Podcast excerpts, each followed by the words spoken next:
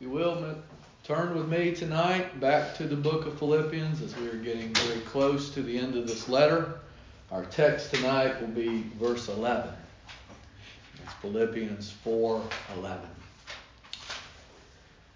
It reads this way: Not that I speak in respect of want, for I have learned in whatsoever state I am, therewith to be content. Let us pray. Oh Lord, I thank you tonight, Lord, that you have called us away from this world and you've provided this place for us once again and, and the freedom to worship you. Oh Lord, may you ever write it upon our hearts. What a great gift that is. Give us joy in our hearts to come to thy house of worship, to worship you in spirit and in truth. Lord, we depend upon thee this night to draw us away from our cares and concerns and to bring us to thy feet. O Lord, teach us through thy word tonight that we may indeed see thee high and lifted up, reigning, living as our intercessor and as our mediator. Lord, may you indeed reveal thyself. For this I ask in Jesus' name. Amen. Oh, to be content.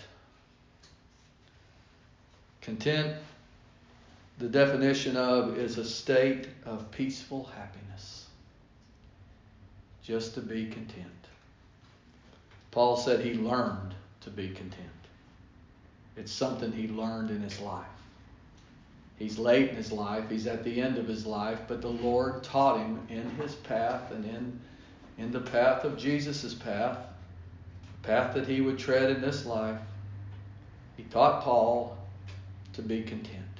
He learned it at the feet of his Lord and Savior Jesus Christ. He learned it in the school of Christ.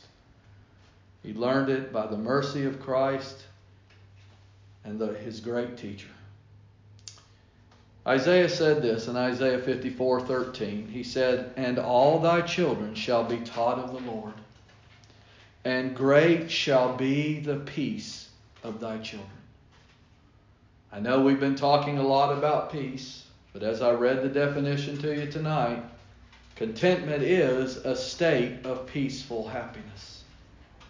And Paul said that he learned that in whatever state he was in, that means in rich or poor, in high or low, in joy or sorrow, whatever the circumstance was in life, whatever it was, the Lord taught him to be content with whatever state that he's in and whatever trials he went through.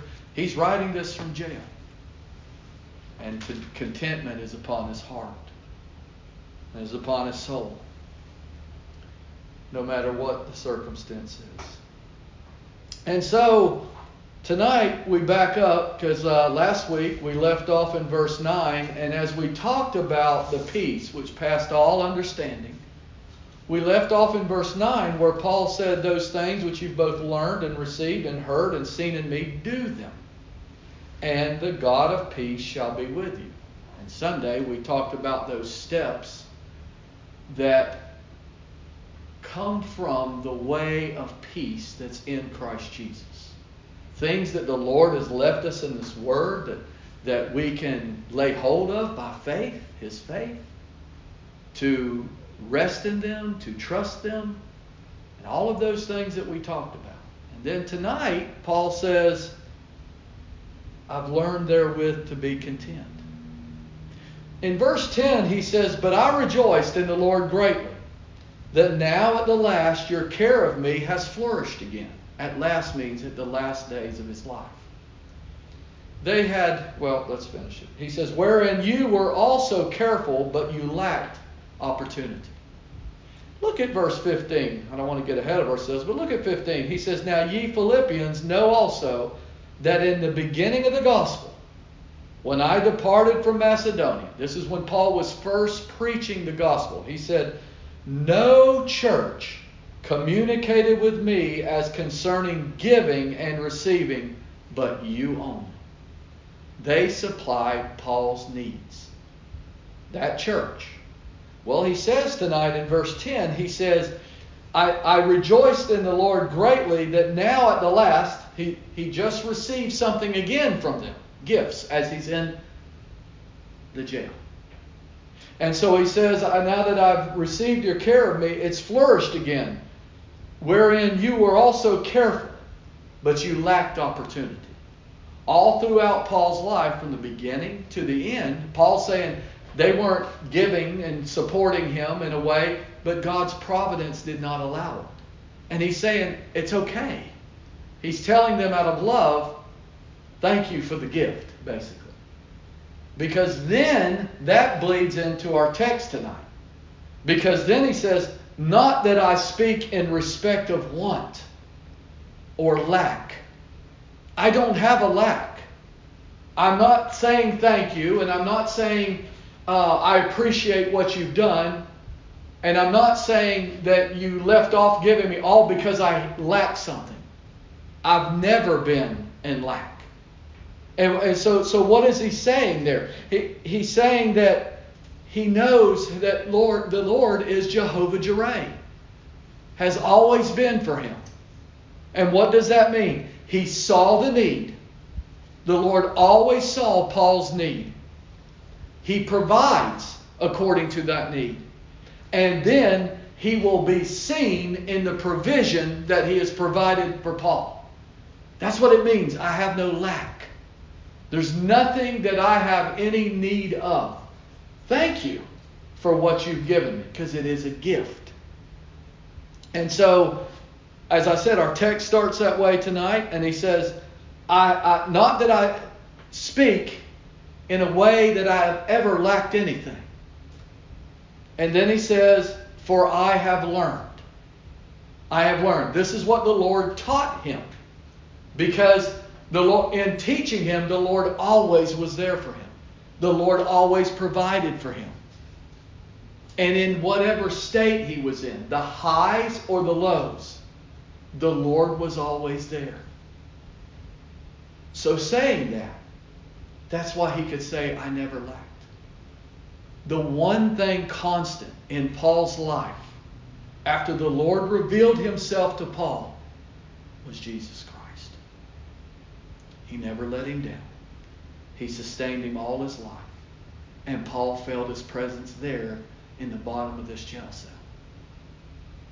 Even there in this dingy and dark place where food is scarce, there's, there's criminals all around, he's content. He's, he's um, peacefully happy in the Lord Jesus Christ. That's what contentment is, dear ones. That's when the Lord says, I'm enough. I am sufficient for you. Paul said it this way in 2 Corinthians 3 5. He said, Not that we are sufficient of ourselves to think anything as ourselves. Well, it's not just thinking. Paul said, We're not even sufficient in our own selves to think things of ourselves. And he's talking about Godward thoughts. He's talking about having thoughts of the king and his kingdom. He's talking about having thoughts of peace and of love and of mercy and of grace. We're not sufficient for that. We get too polluted by what's going on in this world. We need Christ every moment. And that's what Paul said. We're not sufficient of ourselves to think anything as of ourselves, but our sufficiency Sufficiency means I don't lack anything. Everything is sufficient for me. What the Lord has. He says, Our sufficiency is of God. And God has provided everything in His Son.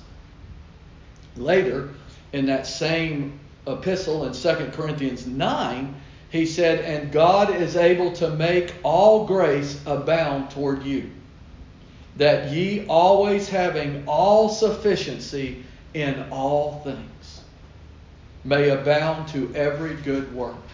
Everything the Lord calls you to in this life, whatever trial it is, whatever path on this journey, whether it's marriage, whether it's your path when you start marriage, whether it's the trials in your marriage, whether it's the buying of the houses, whether it's the jobs, whether it's your growth, everything as far as your pilgrimage that goes on this earth is provided for you in the person of the Lord Jesus Christ. And that's what Paul's telling us tonight. I have learned that. I've learned it in the school of Christ. I've learned it at his feet. And this is one who told us over in uh, Philippians 3 that he sat at the feet of Gamaliel, that he's been taught at the highest of Pharisees. He told us that he is the best teachers that were, I've had all of that. I've been taught in the highest places. But that's not what he's, what he's hanging on to now. All that, he said, was dumb. Because contentment is not in the things of this world. It's not in the people of this world. It's not in the certificates that you have, even the certificate of marriage. It's in Christ. And if Christ has truly brought you and your mate together, you are heirs together of Christ and all that he has for each one of you, but you both as one in him. That's the beauty of Christ. The person of Christ. He, there's no lack in anything that we'll ever have. And I'm 53. Paul was older than that. Paul said, You know what? I'm at the end of my life and I've learned this. Well, I've learned it too in my 53 years. The Lord is always near. But I have to be reminded because as soon as I go out that door and the, the, the, the trials of life come, I'll forget. And, and not only will I forget, I'll, I'll presume. And then I'll fret. And then I'll worry. What is peaceful happiness? It's being content in the Lord Jesus Christ.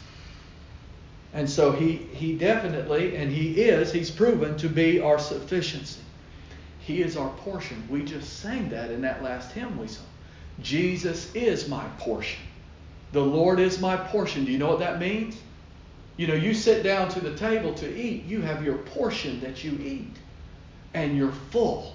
The Lord is that portion for us in this world, in this and everything that we have need of. He's the portion to make us full. I'm talking about our souls now. Because that's the life that's in us. It's the life of the soul and the mind. Paul said, I've learned that He, He is all that to me. He is my portion. He said this in Hebrews 13:5. He said, um, "Let your conversation be without covetousness, and be content with such things as you have. For He has said, I will never leave thee nor forsake thee." I've said this many times when I read this verse. Sometimes when you read it, you think it's out of place because you read it and you're saying, "Oh, I, I'm, I'm not to be. Let your conversation be without covetousness, and be content with such things as you have." And your mind goes to the things that you have, and then he tells you at the end, he says, "For he said, I will never leave you or forsake you." Well, what he's telling you is, he's the things that you have. That's the reason that you're that you're content in your conversation.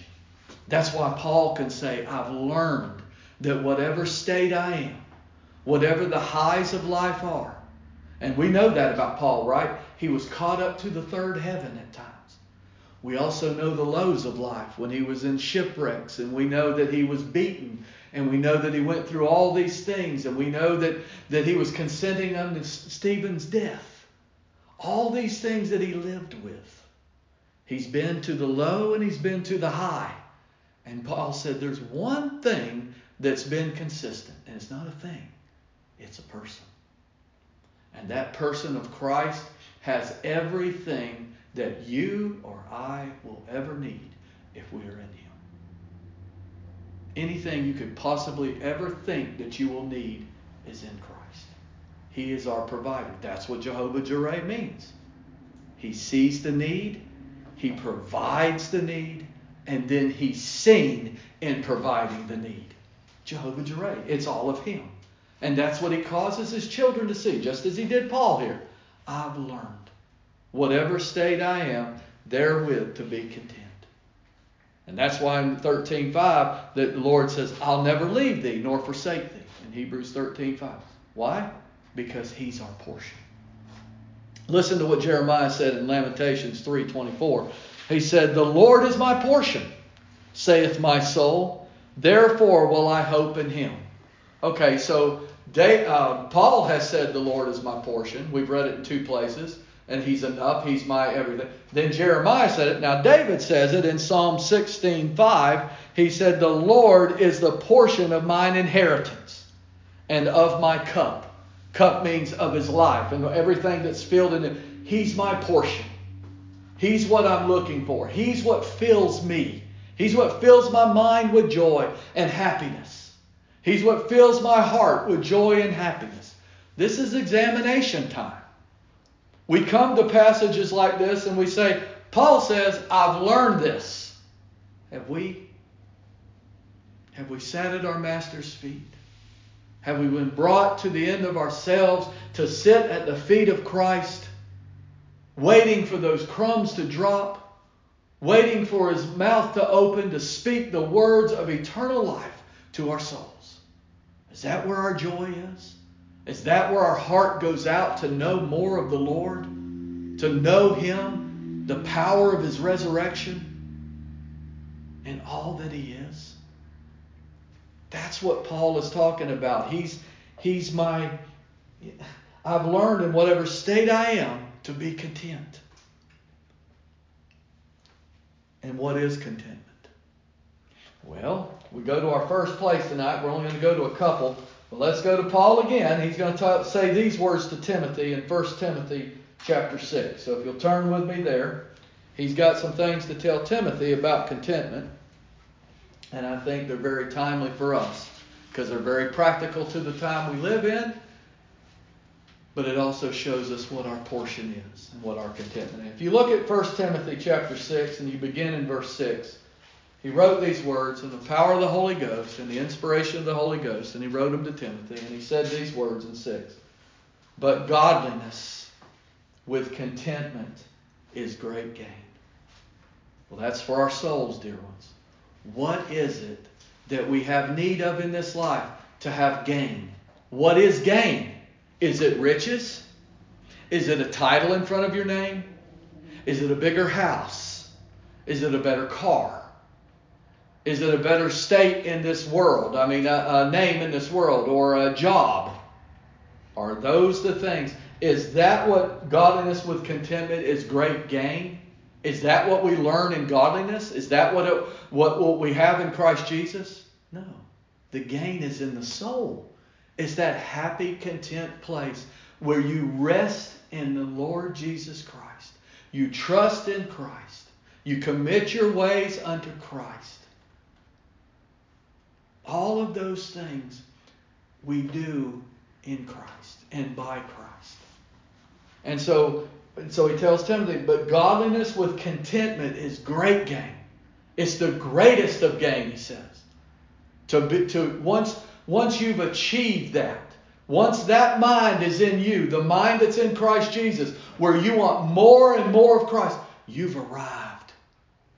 But yet we haven't arrived because Paul said he still hasn't attained because he's still growing. Even in that jail cell, at the end of his life, he's still growing in the grace and knowledge of the Lord. That's where the desire is, that's where the heart is. And that's what he says. Godliness with contentment is great gain. For listen to this. For we brought nothing into this world. When you were born into this world, you were born with nothing. You've had nothing, and he says, and it is certain. It doesn't matter how many stories you've heard of people that have been buried with their cars, with their money, with their rings, with their dogs. It is certain. Those things in this life are temporal. They stay to this life. There's no life in them. And it doesn't matter if they go in your gravesite with you, they're going to perish there. And that's what Paul said. He said, We have brought nothing into this world, and it is certain we can carry nothing out of it. And having food and clothing, food and raiment, let us therefore be content. Isn't that all we really need every day? We're going to go out into that world, so we need clothing and we need our daily bread. We need what the Lord provides.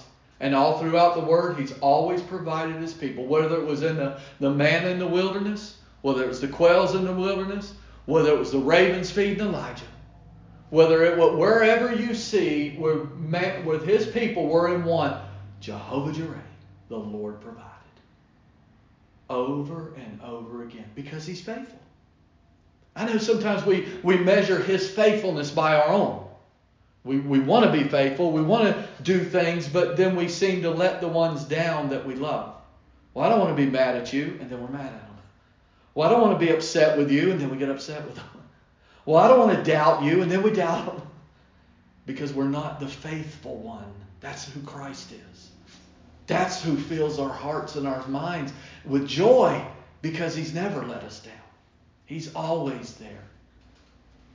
And so he says, having food and raiment, let us therefore be content. But they that will be rich fall into temptations and a snare, and into many foolish and hurtful lusts, which drown men in destruction and perdition. You know what perdition is, dear ones? It's hell. If that's where your heart is, if that's where your, your longings are, if that's where your joy is, if that's where your contentment is, you shall surely die and perish. We're talking about the people of God and what our life is. Our life is hid in Christ. Our life is our is Christ. Now you might be sitting there and you might be saying, I'm not where I want to be. Well, I say the same thing tonight. I'm sitting right there next to you. I'm saying, yes, I'm not where I want to be. So what do I do? What can I do? What does faith do? It reaches out to Christ and says, Lord, fill my cup. Lift it up, Lord. Only you can fill my cup with thyself. Only you can give me the desire to love you and to follow you above all other man and above anything else.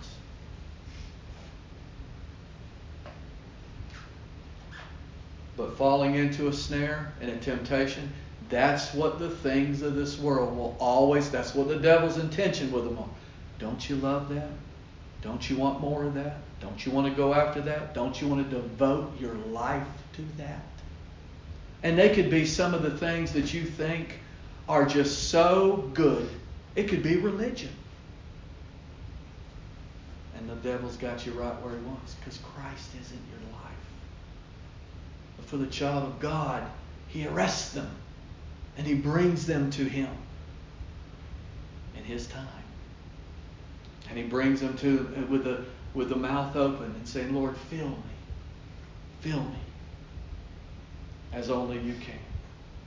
For the love of money, verse 10, is the root of all evil, which while some coveted after, they have erred from the faith and pierced themselves through, which means to death, with many sorrows.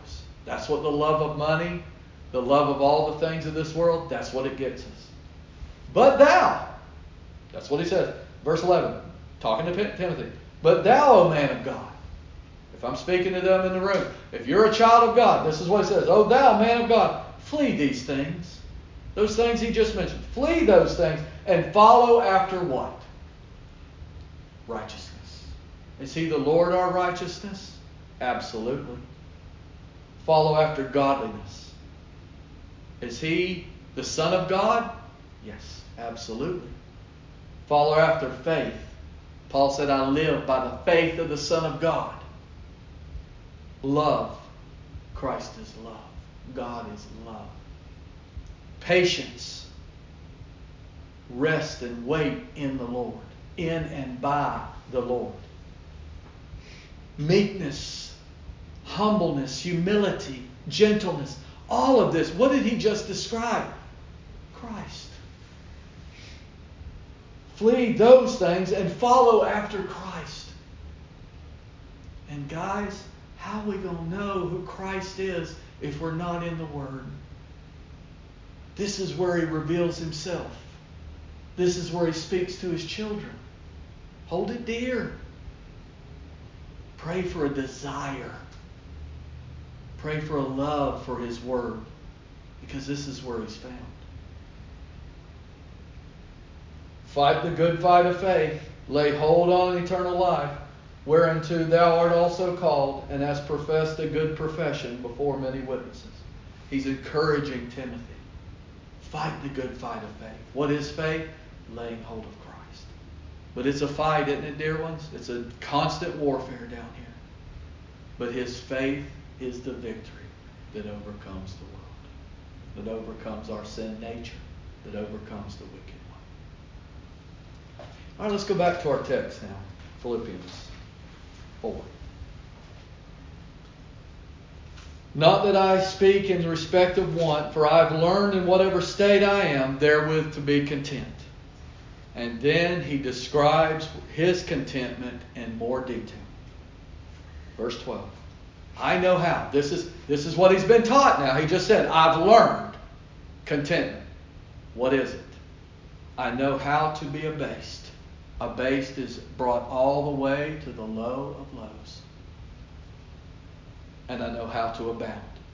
As I mentioned earlier, caught up into the third heaven. Everywhere and in all things, I am instructed both to be full and to be hungry. That's the lot of the child of God. What is it? When we see Him, we're full. When we see ourselves and our sins, we're hungry. We're hungry because we're in want. We're in need. We need to have the blood applied. We need to him, for Him to say, You are forgiven. That's what we need. I, Paul said, I've been, I know how to do, do both. I've been instructed both to be full and to be hungry, both to abound and to suffer need. I've been at the one end of the spectrum where I've had more than enough given to me, and I've had to the other where I've had needs in my life that didn't seem to be met, but guess what? The Lord always met them. But how? How can you have such contentment? Well, he tells us in the next verse, verse 13 the one we all love to quote. I can do all things. I can abound. I can be abased. I can be hungry. I can suffer need. I can abound again, or I can be abased. All of these things. How can I do that? Through Christ who strengthens me. How am I content? Through Christ who strengthens me. That's how I'm content. That's how the Lord has revealed has, has kept me. His grace is sufficient. Last place we'll go, turn over to uh, 2 Corinthians chapter 12. Remember, we are talking about contentment, and we're talking about how he's learned it, and we're talking about what the Lord has done for him. Well, here we have another testimony, but it's Paul again. It's still still his life we're talking about. Still how the Lord works in the children of God's life. Look at verse 7. This is where, where I was referring to that he got caught up in the third heaven. He had this revelation. The Lord has given him many revelations of who he is. And he's been very, you know what the Bible tells us? That knowledge puffeth up, right? How does the Lord keep us from being puffed up? Let's hear and lest I should be exalted above measure. That's what Paul said. Unless I lift myself up higher than where I should be. Unless I exalt myself higher than my Lord and Savior. Unless I should be exalted above measure through the abundance of the revelations that He's given me, there was given to me a thorn in the flesh now, there's been hundreds of people who've written on this thorn in the flesh. Most of them say it was a physical thing Paul had. Some of them say it's a spiritual thing. Absolutely, I'm on that camp. I absolutely believe that it was something in Paul that caused him constantly to go back to his Lord and Savior. It was an awareness of sin, is what it was. And he had this constantly, constantly, he calls it Listen to this. He calls it the messenger of Satan to buffet him, to strike him, to strike a blow to him. Because what did he say? Unless I had this, unless the Lord sent this in my life, I would have puffed myself up because the Lord took me to the third heaven. He knew that about himself. How did he learn that? In the school of Christ. That's part of contentment. I'm contentment with my Lord. He's my portion.